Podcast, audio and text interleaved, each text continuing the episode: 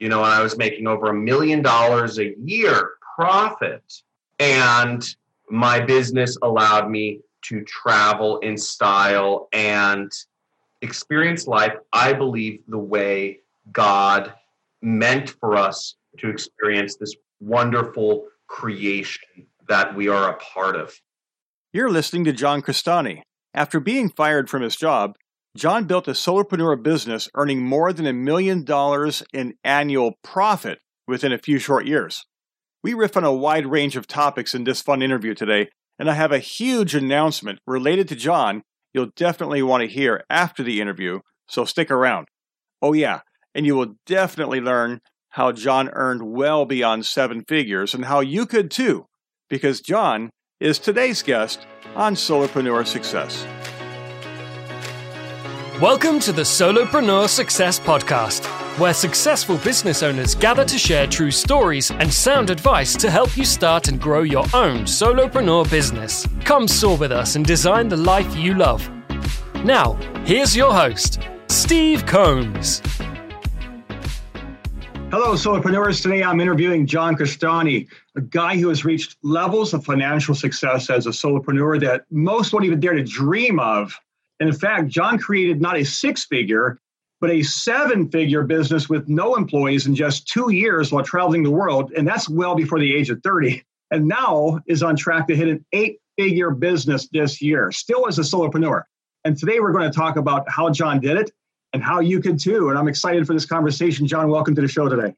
Excited to be here. I'm always happy to share with others, you know, how this whole thing, weird world works. Yeah, that's amazing. And so $1 million a year. I mean, most entrepreneurs exiting corporate life, they're looking for, you know, let me hit this six-figure number. And you shot way past that in short order. And I first heard your story. I was reading a Forbes article about your success. I don't even remember where I found it at. And I said, I got to bring this guy on the show to tell our listeners, you know, how he pulled this off. And I would love to hear you share with our listeners how you started, what brought you down this path, and how you managed to build such a profitable business without having any employees in the first place. Great questions. It's interesting because it started with reading a book when I was in college, and I've always loved traveling. And I read a book, and this man talked about how he traveled the world and learned skills and did extreme sports. And he had an internet business to just basically finance his lifestyle. And when I was in college, I said, that's what I want to do. I just want to travel the world and have fun. And you know what? If an internet business was the obvious way to finance things, you can't do this in real estate. You can't do this with stocks. You can't do this, you know, working as a, you know, highly paid commission-only salesperson for a company. So internet business it was. And I focused on that to the point where, you know, many years later went by before I was at the point where all I could do, where I could sit back and relax and money poured in, you know, and I was making over $1 million a year profit. And my business allowed me to travel in style and experience life, I believe, the way God meant for us to experience this wonderful creation that we are a part of. That's great. I want to put on a word you just said. You just said $1 million a year profit. And that wasn't like, you know, some business, they have these like slim little margins. You might have $1 million in revenue and you come home with $20,000 at the end of the year. You're actually, you know, putting this in your bank account and leaving it there, $1 million a year. But what was the, you know, obviously it was internet business. You know, what brought you down this path? You were originally a corporate guy, right? So I graduated college in 2010. I worked in marketing. I worked managing companies' pay-per-click accounts. I was managing about 25 small businesses' pay-per-click accounts, spending between $10,000 to $400,000 a month, and at about 25 accounts. And I was managing their pay-per-click accounts for 2 years, and I was getting paid about $5,000 a month doing that job. Oh, wow. So you weren't even close to six figures at that point, just, you know, doing the grind. And that's very common for many people. So where were you in a mindset to say, okay, enough of this garbage. I'm going to move on out of my own world. You said, but you want to travel. Was that part of it, or was it financial, or what actually led you to say, I'm going to start my own business? Well, what led me to start my own business was, you know, during college, I had been trying to start my own, you know, and I had fits and starts, and I could go into, you know, the various ups and downs, but really make things short, in 2009, which is when I decided, after, you know, I'd read the book in 2008, and I decided in 2009, I was going to work for myself. I was going to be an entrepreneur, this weird thing. And I'd started businesses during college. I started tutoring. You know, I found my hot market. The market with the strongest pain point who needed tutoring was Asian international students at the college I went to. And I really focused on that market, and I really offered a lot of tutoring services to this market. And they had a lot of money. That was the funny thing. I went to a state school, but the Asian international students, there were a lot of them. They had a lot of money, and I could make really good margins helping them with anything in school. So I catered to that audience, and I speak Japanese, so that helped. But most of the Asian international students are Chinese. So I focused on that. I was making $10,000 a month for a little period during college. And then I expanded. I started expanding to other colleges in California. And the problem was, without that face-to-face interaction and without that accountability, you know, I ended up having my PayPal account banned, long story short. Wow. That kind of shut you down in short order. Exactly, because I would help tutor a student in, you know, Cal State, you know, San Diego, but they would get a B+ on their essay, and they said their parents were expecting an A. And then I'd get, you know, a refund for, you know, $2,000. So a couple of those and your PayPal account is gone. So I lost my ability to do commerce in short order. And by that time, I dropped out of college. So I was, you know, I was dead in the water. I couldn't, you know, I don't know. It was, I couldn't market on campuses anymore. I lost that ability. And that's when I got a job. So I'd been making some money, and then I got a job, but I got a job in the internet industry because I knew what I wanted to do was internet marketing. So I knew what I was going for. I didn't just take what was thrown at me. I knew what I wanted. I had a goal. And I'd say, for those listening, the first thing to know in your life is know thyself. I think that's Confucius. Know thyself. And I had a goal, and I knew where I wanted to be, and I wanted to travel and have fun. And I wanted to have an internet business that afforded me to do that. And I don't know, there's been so many fits and starts, but that was the impetus. And after that 2-year job, I learned from hundreds of different small businesses, small and medium-sized businesses, that I managed their advertising. And I got good at it, and I gave my all to my job. You know, I always worked hard. And I think one of the issues I see with a lot of people these days is, you know, they're dissatisfied with their job, but they don't work hard at it. They don't respect their boss. They don't try to learn from those older than themselves. They're mad at the world, but they don't pay homage to their roots and what they're beholden to. And I always worked hard. I was the first one in, last one out. I made my boss. I always held up my boss. I made him more money. I did whatever I could because at that time I was, you know, I was his servant basically. So I always worked hard and for the clients too. I never said, oh, I have to deal with this guy again. I said, how do I deal with this angry client who always wants more results? And I would try to deliver them. And through that process, I learned a lot after 2 years. And I became very good at online advertising to the point where I was able to start my own business. And since I quit my job in 2012, in September 2012, I've done very well for myself. And, you know, I'm very thankful.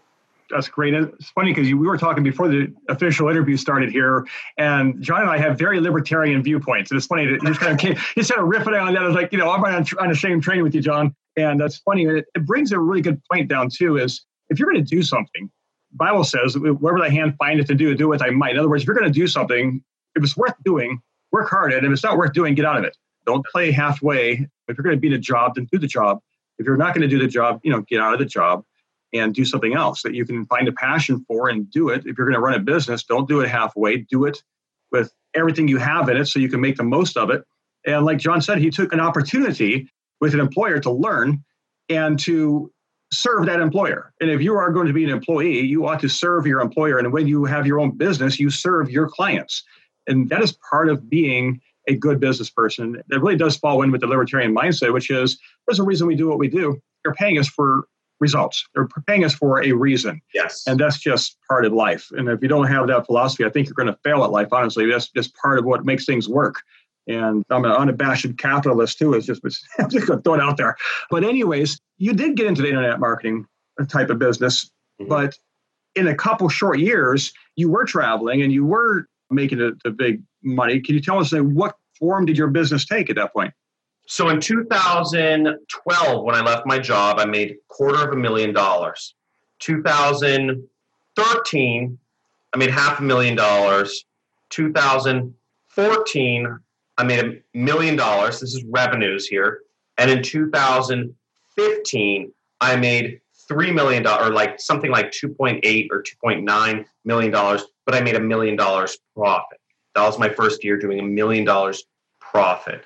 And that was kind of my ascension. And what I did was I did performance marketing, where I was marketing for clients based on results. So instead of the typical, in my profession, and you could do this in any profession, honestly, you can be an accountant and you can say, if I say, I'm only going to take, I'm going to charge 25% of whatever I save you on taxes or something like that. You can do this in any profession, but in marketing, you can charge people. The typical thing is you charge people maybe $1,000 a month to manage their ads. Now, what I did was, I did a number of those deals in the beginning. It was a mixture in the beginning, but I also did performance deals where I said, if I get you a new customer, you pay me $100, and you don't pay. That's all. You don't have to pay for the ads. All you know is that the customer is worth, maybe it's worth $300 to your business, but you're going to pay me $100. And people say, I'll pay you all day. They'll say, I'll pay you all day. So I did that model, and people didn't necessarily know where I was putting up ads. People didn't know what the ad said. People didn't know what the image was or the video was or what website they were coming from. But what they knew was that they were getting new customers. And they said, okay, send us more customers. They didn't care. Oh, do they own the website? Do they not own the website? They said, just send me more. Hey, can you double that? That's what the business said. Because they don't want to mess around with like domain name, all this other stuff. So they said, send me more customers. And I grew that very large. And that's how I grew it, because they, the business owner said, hey, well, send me more. And that was great. Yeah, I give you $5 all day long for $15, right? Yeah, exactly. But it makes a lot of sense. And, for me, it was very easy. It's a very lean business because I had to just manage ads. I'm at my computer managing Google ads and Facebook ads, whereas, the business owner, I didn't have to manage employees, though. Whereas the business owner, they had to manage product fulfillment. They had to manage customer support. They had to manage salespeople. They had to manage vendor and service provider relationships. I don't have to manage any of that. So that was a very easy way for me to grow a solo business. I did one part, but it was important enough to the other company that they would pay me good money. But it was fair on both sides. It's a win-win-win. Exactly. It's all about the value proposition, and you provided far more value than what they're paying you, and therefore it's a no-brainer for them to hire you. And that's always going to be the case in business. And I do want to ask you about the book you mentioned earlier. You didn't really share the title. I think I know what it is, but I'd love for you to share what that book was.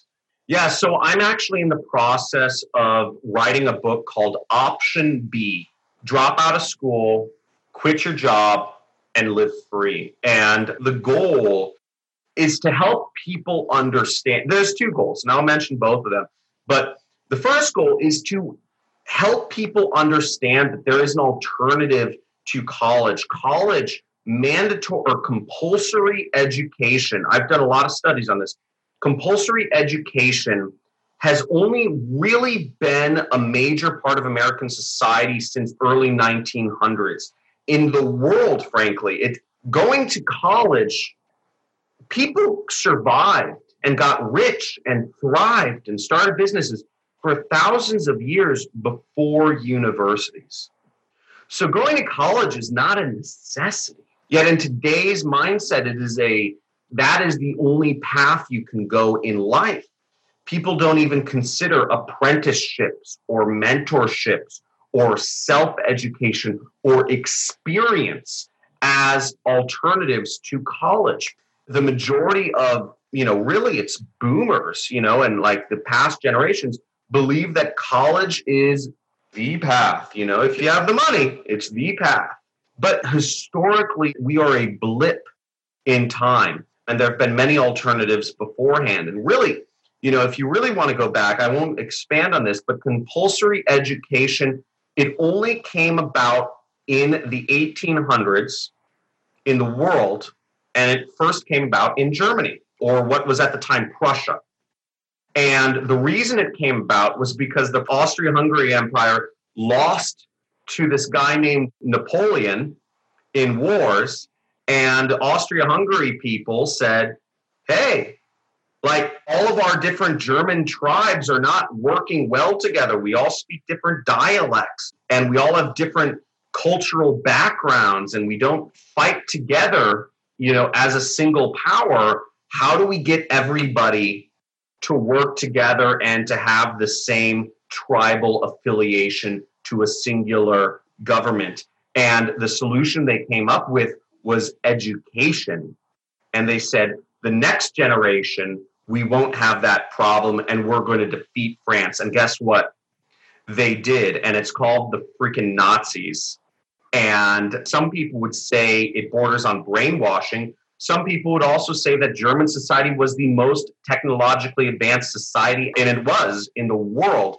So there's pluses and minuses to education, but at the same time, the problem with education is that you've got to recognize that we are in a post-industrial society. And, just America, as an American to move forward, we need to be innovators. We need to be entrepreneurs. We need to be creative thinkers. We need to be self-aware.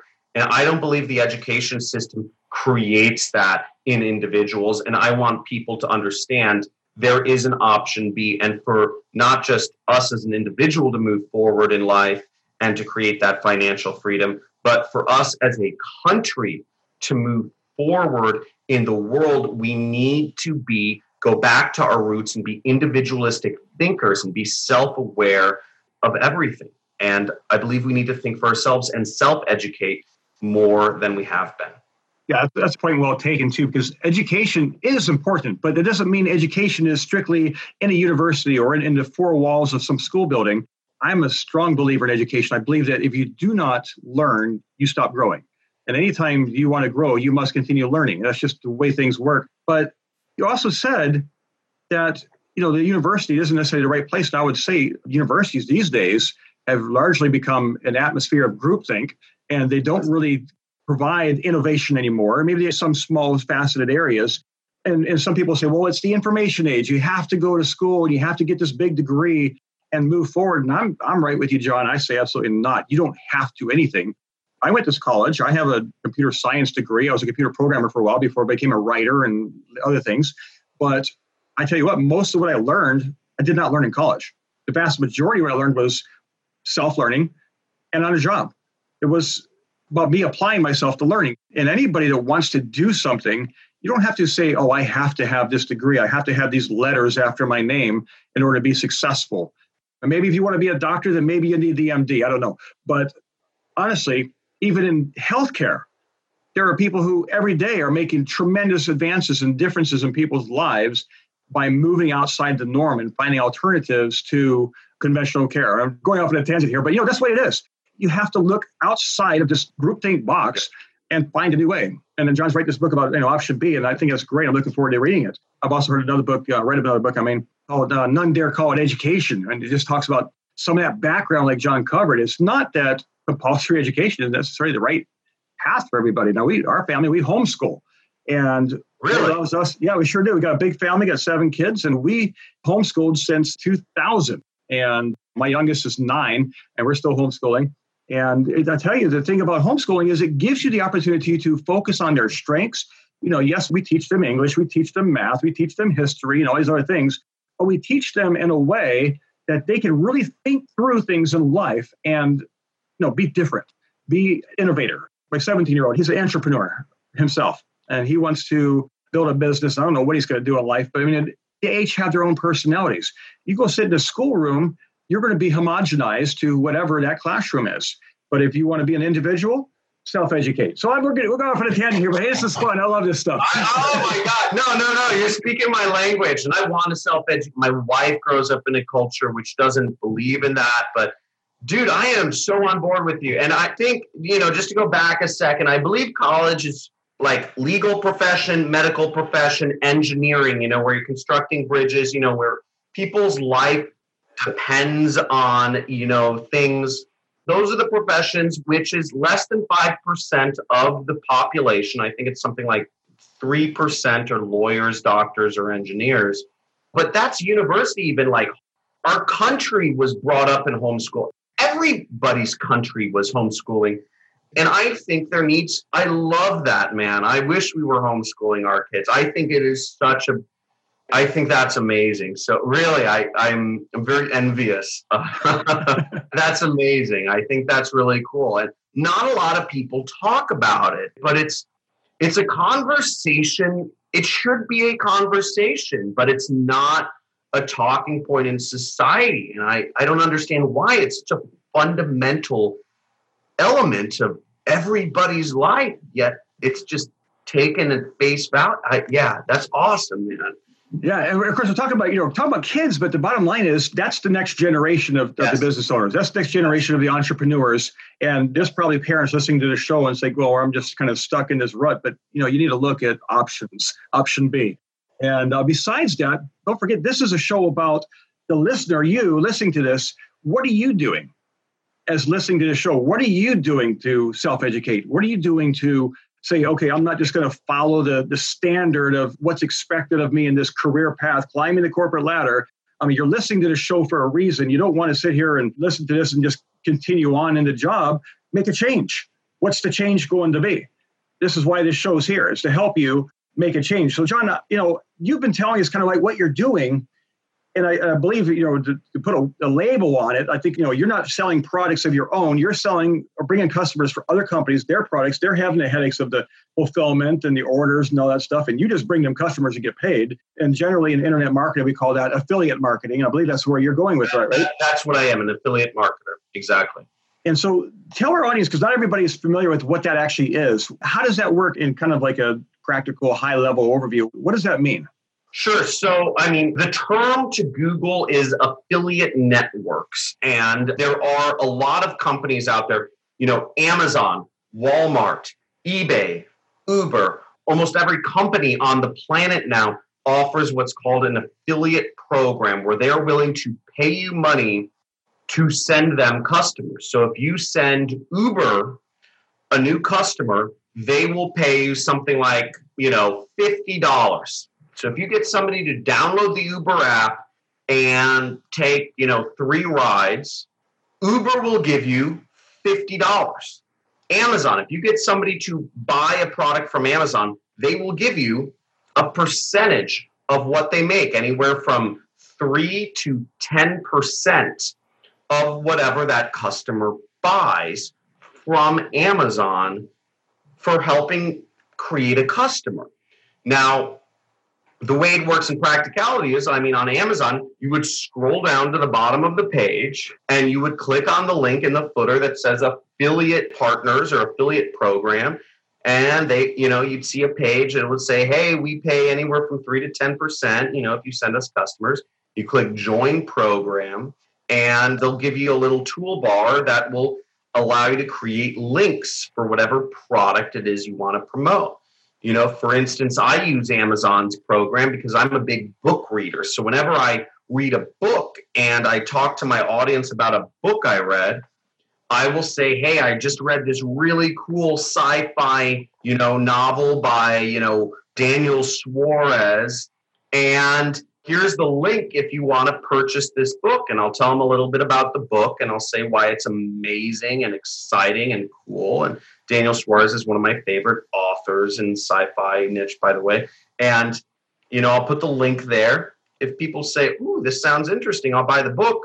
I created a customer for Amazon, so I added value. I got somebody to buy a book, and Amazon will give me, you know, 5% of whatever they bought. So I get a buck, you know, if it's a $20 book. Now, moving beyond Amazon, if you can get a big audience of people, if I get 1,000 people, if I have a big audience and I get 1,000 people to buy a book, I just made $1,000 in a day. And there are affiliate programs that'll pay you more than 5%. There are affiliate programs that'll pay you up to 90%, because generating a new customer for some companies who have big stock valuations, they just want new customers and they're upselling them to other products and other services. So they just say, hey, you know, give us a new customer and we'll, you know, they'll buy more than one product, but we'll give you 90%. So you can find affiliate programs that'll pay you a lot of money. That's the game. You reach people, either you grow a bigger audience organically, you know, you have a lot of followers on, you know, a social media platform, or you can place ads if you're good at, you know, if you're good at placing ads. So if you're very extroverted and you're good at talking to people and you want to, you know, be a influencer, you can make a lot of money, you know, having a big audience. Or if you're more introverted and you like doing more data analysis and research, you can place ads and target people. So it works on both sides of the equation. Yeah, sure does. As a matter of fact, you're just talking about Amazon, and something else I was thinking about also is Audible, because I love listening to audiobooks. I'm going along cross-country drives with the family or whatever, and I would listen to these books. But you know what? If you refer a new customer to Audible, they give you a $50 bounty if you do it the right way, and they get the book for free. So authors definitely, you know, I mean, John, when you put your book out there, you know, get an audiobook of it and then say, hey, you want to get the free book free, you get a $50 bounty for you. And that's a whole lot more than a commission for, you know, for a single book. A couple of dollars for a book on your own, but $50 is not a bad deal. 2 customers a day, you know, for an audiobook, and, you know, you're making $3,000 a month. And for most people, that would replace their monthly salary. And it's good. You know, that's something I believe in. So you can join affiliate programs for whatever you believe in. It's really exciting. Yeah, speaking of books, as a matter of fact, that's actually what I was getting to earlier. There was this that led you down this path to say, I want to do internet marketing. And I think you mentioned in the Forbes article, or the writer of the Forbes article actually mentioned it anyways. And that was, you know, it was Ferriss's book, wasn't it? They kind of got you down that path? Tim Ferriss's book was the book I read that influenced me to go down this path. Yeah, it was a great book. I've actually listened to it twice. I have the book on my shelf, had it for years, never got to reading it. And there's a lot of great suggestions there. Got, you know, just like you, I'm also very much a sci-fi reader for fun. And like what are your favorite authors? It's actually an author that's kind of less known that I've really enjoyed her books, named Tabitha Lord. At least it's her pen name. I'm not sure if it's her actual name, but look into that. She's you might enjoy her books, kind of like off-world stuff. Kind of enjoy that, and I'd have to find some others for you. Sorry, I didn't mean to put you on the spot. Yeah, I'm a minor like William Gibson, Daniel Suarez, Neil Stephenson. You know, I'm into the cyberpunk stuff and all that jazz. So yeah, I'm kind of bummed now because I know there's some authors I'd love to shout out, and I'm like pulling a blank in my brain at the very moment, and I'll throw it in the show notes. I'll put some of my favorite authors in there for you guys. So sorry, I can't think of it off the top of my head. What's funny is, just on a side note, I listened to a lot of billionaire interviews as well. And Elon Musk said, I'm actually not creative at all. He said, I don't come up with any ideas. He says, I just read a lot of sci-fi books. And, you know, I look at some of the concepts from these sci-fi books I read, and I figure out if they are financially feasible, you know, at what point they are financially feasible to build a company doing that. And I figure out if I can raise the money to make that happen. And then I go ahead and do it. He just copies concepts that he's seen in books, and he just figures out if he can raise enough money to create the company. I mean, he's not creating concepts. He's just looking at sci-fi authors who are, I believe, the most creative people in the world, and figures out if he can do them. That he's just a business person like anybody else. So he's very, very smart, obviously. Yeah, he's tremendous. I mean, I love the name of his company, The Boring Company. I mean, it's boring, tunnels, but I was like, I want to invest in The Boring Company. That guy is a hoot. Yeah, I was reading his biography. His fascinating background he has too. Coming out of South Africa, and just kind of his history coming up to Canada and then on to the U.S. and it's how he pursued his dream. And sometimes, you don't always know how things are going to work out. But the point is you keep driving forward, and there's no such thing really as failure unless you quit. So you take the things that don't work the way you think, and you learn from it. You keep on moving forward, and that's what he kind of did. Like feather in his cap that he can make things happen because I'm just going to do it. And don't tell me I can't do it. I'm just going to do it. And that's kind of like what with me. I know somebody tells me I can't do something. That just fires me up. So I'm going to show you. Yeah. And what's kind of interesting is that, to go more into this, you can't do it thing, is something many people don't know about Elon Musk is he actually grew up in one of the richest families in South Africa. His father was a major developer. And I think his father alone had either tens of millions or hundreds of millions of dollars. But he was always the black sheep of the family because he never wanted to get into the family business. He wanted to go into technology. And his father said, you should, you go into engineering or something. And he said, I like the internet. I like video games. And when he moved, and he always identified with his mother or something, I believe they got divorced.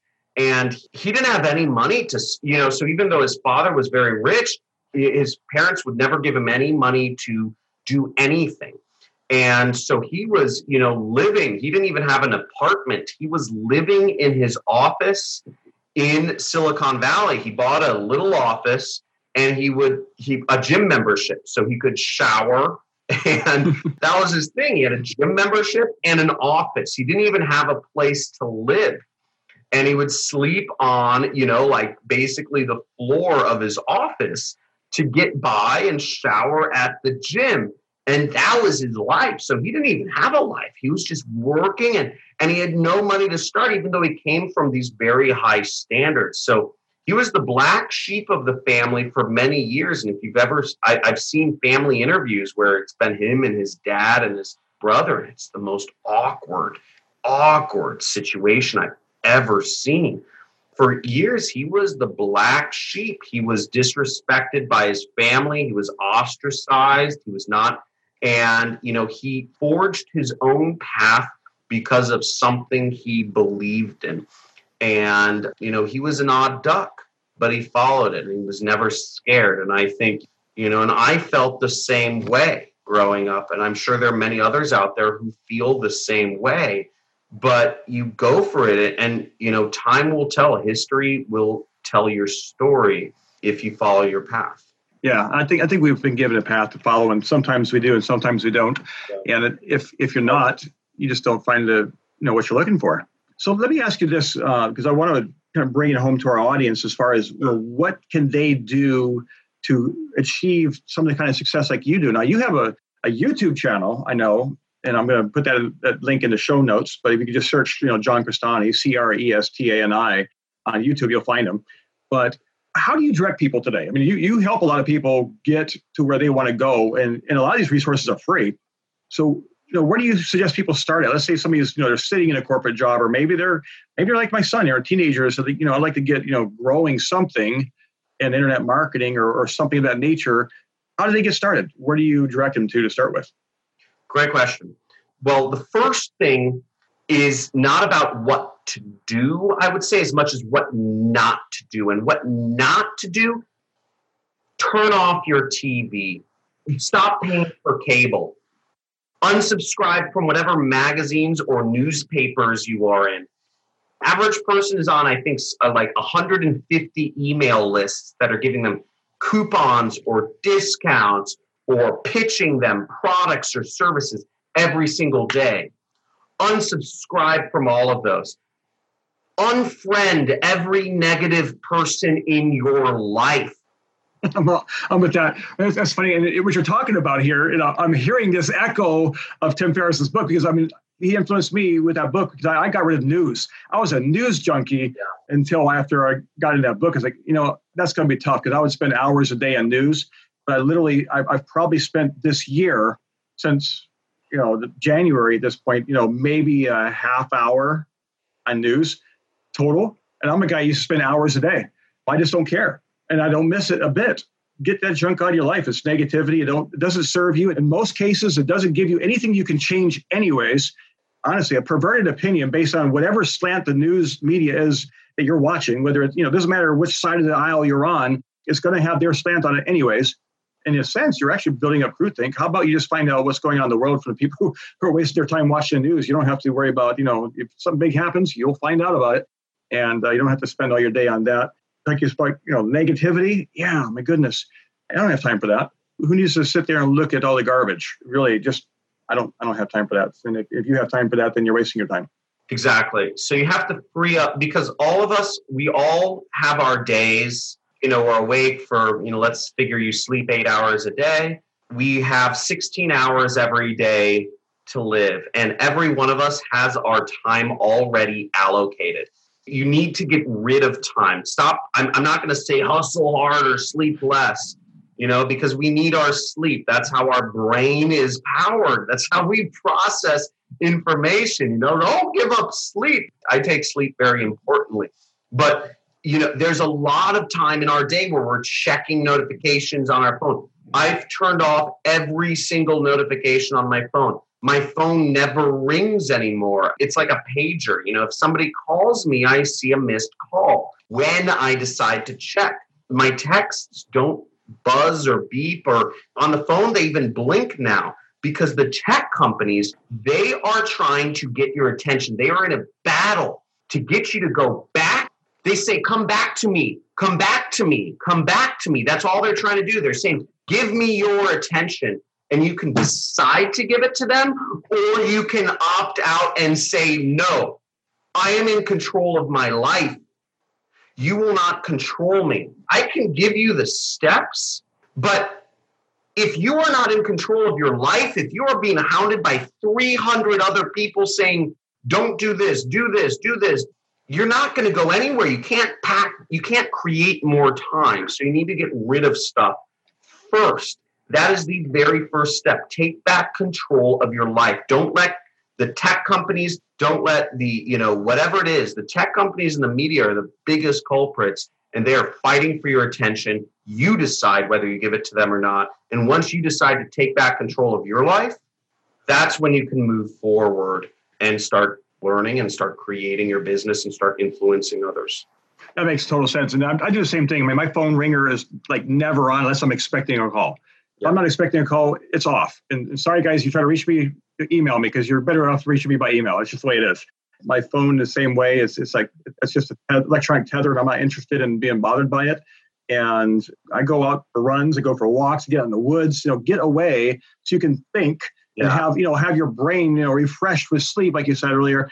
You know, you need to have that time. And somebody coined the phrase, the attention economy. I can't remember who said that, but that's what it is. It's all about everybody's trying to grab your attention, and you have a choice. Give it to them or say, no, I control my time. I agree with John on this. You got to control your time and control what is grabbing your time left and right. You know, like you said, sit there and unsubscribe. You know, there's probably a very precious few email list that you really need to have. I mean, I'm a writer. I teach copywriting, and we talk to people about making swipe files. You can make a swipe file. You can have it go to a folder. You don't have to sit there and read it until you're ready to actually write some copy. You're going to go look at it then, read it then. But make it part of your project day that you set time aside for. It doesn't mean it has to interrupt your day. You know, don't make it part of your life where all your time is spent doing interruption work for other people. That's great.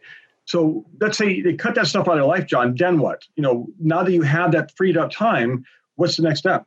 Sure. So the next step is, I would say, follow a number of teachers, right?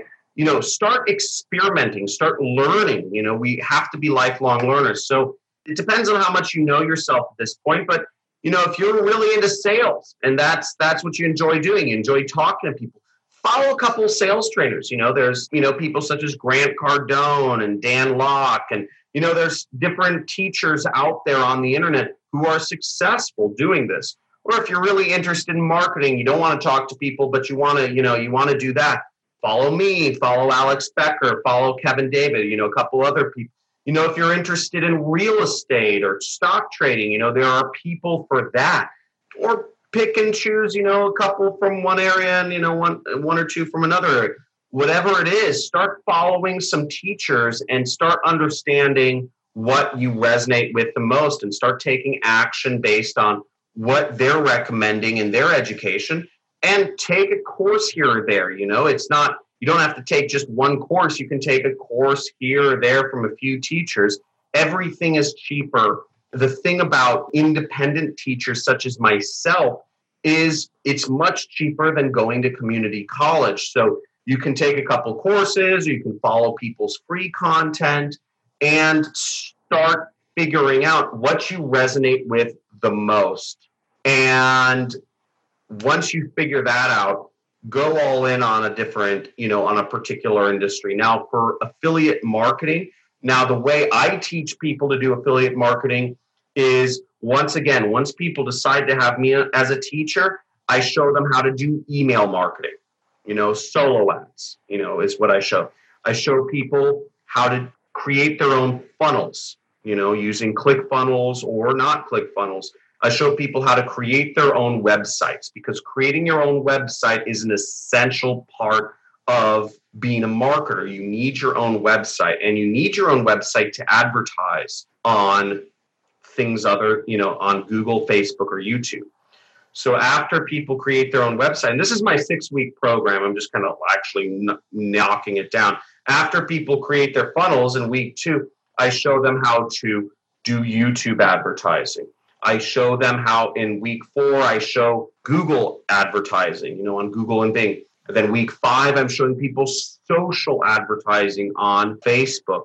And you start advertising products using proven methods with proven swipes, you know, ad swipes, as you said, and proven landing pages, which I give all my students proven landing pages so they don't have to create their own, to actually go out and start marketing with what's already proven in the industry. And I lay the path out for them as they go through things. And, you know, in the beginning of the course, you know, I'm showing examples from my own product. And then you decide, you know, in week 6, I say, hey, you can advertise any niche, any program you want. You know, you can advertise health, you know, health products to help people, you know, have increased brain power, help people have, you know, muscle supplements is a huge industry. You know, there's GNC, Vitamin Shop, et cetera.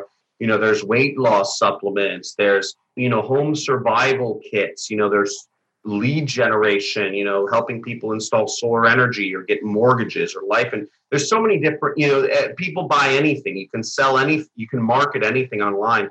So, you know, at the end of my 6-week course, the goal is for people to have, to understand how to advertise, that's specifically what I teach, and to have their niche figured out so that they know what they want to move forward in. And but there's many ways to do affiliate marketing. You can be an influencer, create your own traffic if you're comfortable being in front of the camera and building an audience. But that's what I teach. I teach paid advertising and I teach affiliate marketing. And that's what I believe is the best way for most people. Now, let's say somebody wants to find that course. Where do they find it at? Subscribe to my YouTube channel, and in the description of every video, there's links to get more information about it. And there's also links, just if people already know this is for them, to just move forward and sign up. Sweet. Thank you, John. I appreciate that. So let's wrap up here because I know we're going long, but I'm just having a blast in this conversation. No worries. I love it. This is awesome. So one last question is, you know, you're working on Plan B, the book, and then you've got this business growing and going gangbusters, and for yourself and helping students. What's next on the horizon for you? Is that all that's going on right now? Does that keep you fully occupied, or anything else on the horizon for you? Yeah. So, I mean, you know, I have big goals. I want to help create a paradigm shift in the world. I want to help, what I believe, expand human consciousness or self-awareness, but nailing it back down a couple steps. The first goal is to, it's to reach, I'm trying to reach more people right now. And I believe I can reach about, comfortably 4 to 5 times as many people as I'm reaching in my business. I'm also working on software because 80% of my training program is teaching people how to place ads because it's very technical right now. It's very not technical in terms of coding, but to advertise on Google AdWords or Facebook or YouTube, you have to know a lot of specific things to do. And 80% of my training course is teaching people these very specific things. What I'm working on is I'm working on software to automate 80% of my course so that all people have to do is click a button. Let's say they want to advertise auto insurance. They click a button and they input their website and the ad is posted to Google, Facebook, and or YouTube all at once. Now, instead of having to show people exactly what selection and what checkboxes and how to do the targeting. Because what's really interesting about affiliate marketing is the skills. And affiliate marketing is a skill-based industry, meaning copywriting, I believe, is really important on one end, kind of like the empathy, the right brain end. And on the other side is data analysis or what's called optimization. And that's more the left brain end. And in the middle, you have research. How to identify what is a good ad, what is a bad ad, what is a good ad for landing page and copy, and how to draw patterns from those. So those 30 skills, I want to teach those more because I believe those are the paths to becoming a highly successful marketer. So if I can automate 80% of my training through software, I can focus on, I believe, what's the most important. So I'm working on software right now, and that's the first step to growing a big company. I'm also advising a number of startups, just in the industry. I'm an active angel investor in funded companies, companies who have already gone through their seed round. I'm trying to move into the big goal is to move from a cash business into a capitalism-based business because I'm a capitalist, but my business is not in a capitalism space. It is in a cash space. So that's the big goal, is to kind of move up there. And I believe that'll help me affect more people and affect more change. So a couple things there. It's kind of muddled, but I hope that makes sense. Sure. And I'm sure you talk about this on your YouTube channel too, so people can absolutely get to know you a little bit better. I don't. I actually don't. People don't understand the distinction. I don't think people are interested in the distinction between a cash business and a capitalism business. Most people are looking out to make their first dollars online, whereas many people don't understand the distinction between a cash business and a capitalism business. Capitalism is the holy grail. Be in the capitalism system is very hard. It's a very closed club of connections, but that's how all the big things and the big changes are made in our society. So I know I need to move into that space if I want to truly have the effect on the world that I need to have. Yeah, which is part of that process of growing past the startup phase. You got to move into the next level. That's great. John, thank you so much for your time today. I'd love to have to ask you to come back again another time and we'll talk some more because it's been an awesome conversation, man. Thank you for joining us. And I will put all the show notes in here as always. John, have a terrific day, bud. Thank you so much. And thanks for having me on. Thank you for listening to the Solopreneur Success Podcast. We hope you discovered valuable advice on how to start and grow your own successful solopreneur business. If you liked the podcast, you'll love the all-new Solopreneur Success Connections community at SolopreneurCoach.com. Here you'll get exclusive access to our private, members-only community of business builders, free business building resources, and live online monthly training designed to accelerate your business success. Join us now at SolopreneurCoach.com.